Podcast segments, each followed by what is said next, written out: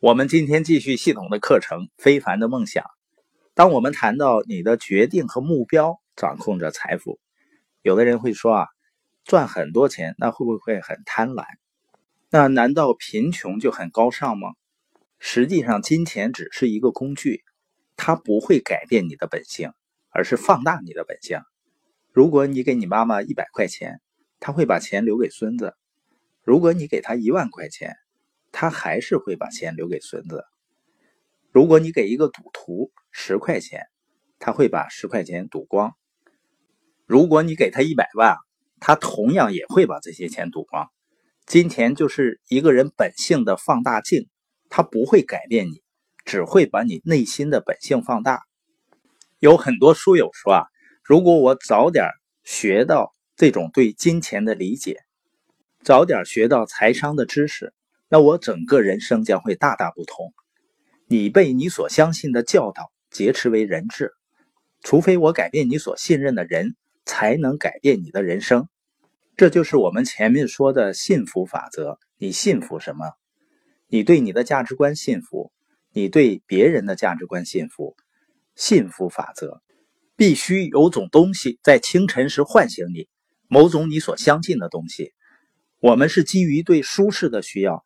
一个对改变的需要而创造了信念系统，通过某种你想要得到的东西，或者某个你需要适应的环境，你已经培养自己的信念系统。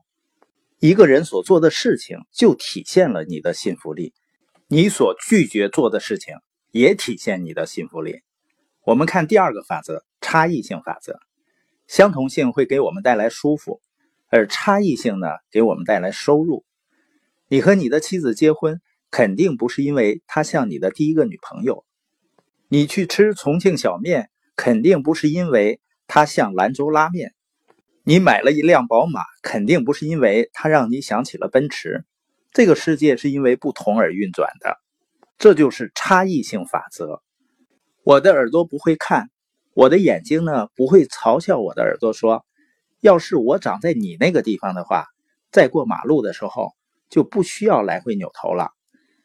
我的脚和腿也不会嘲笑我的手说：“啊，你整天就挂在那里无所事事，我还得花力气带着你到处走。”它们的功能各有不同。树不会说话，乌龟不会飞。相同性的目的是舒适，而差异性的神圣目的是得到回报。如果我说比尔盖茨，你会想到电脑；如果说到马化腾呢，你会想到微信。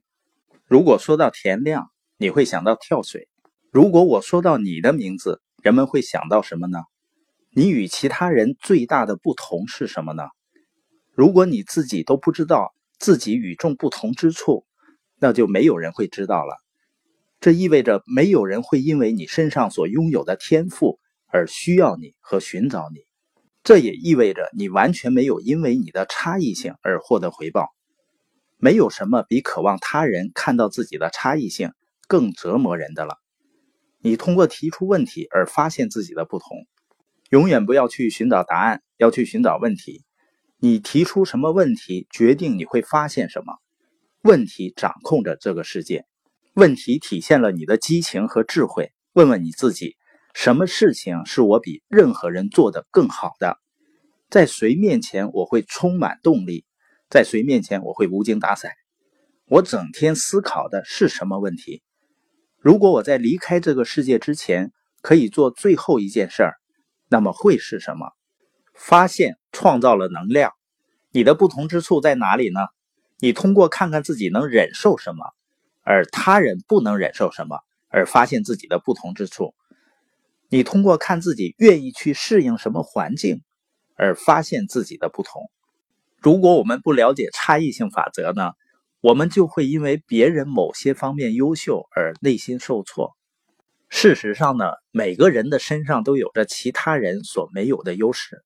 差异性法则掌管着这个世界，它决定了谁获得回报，谁没有。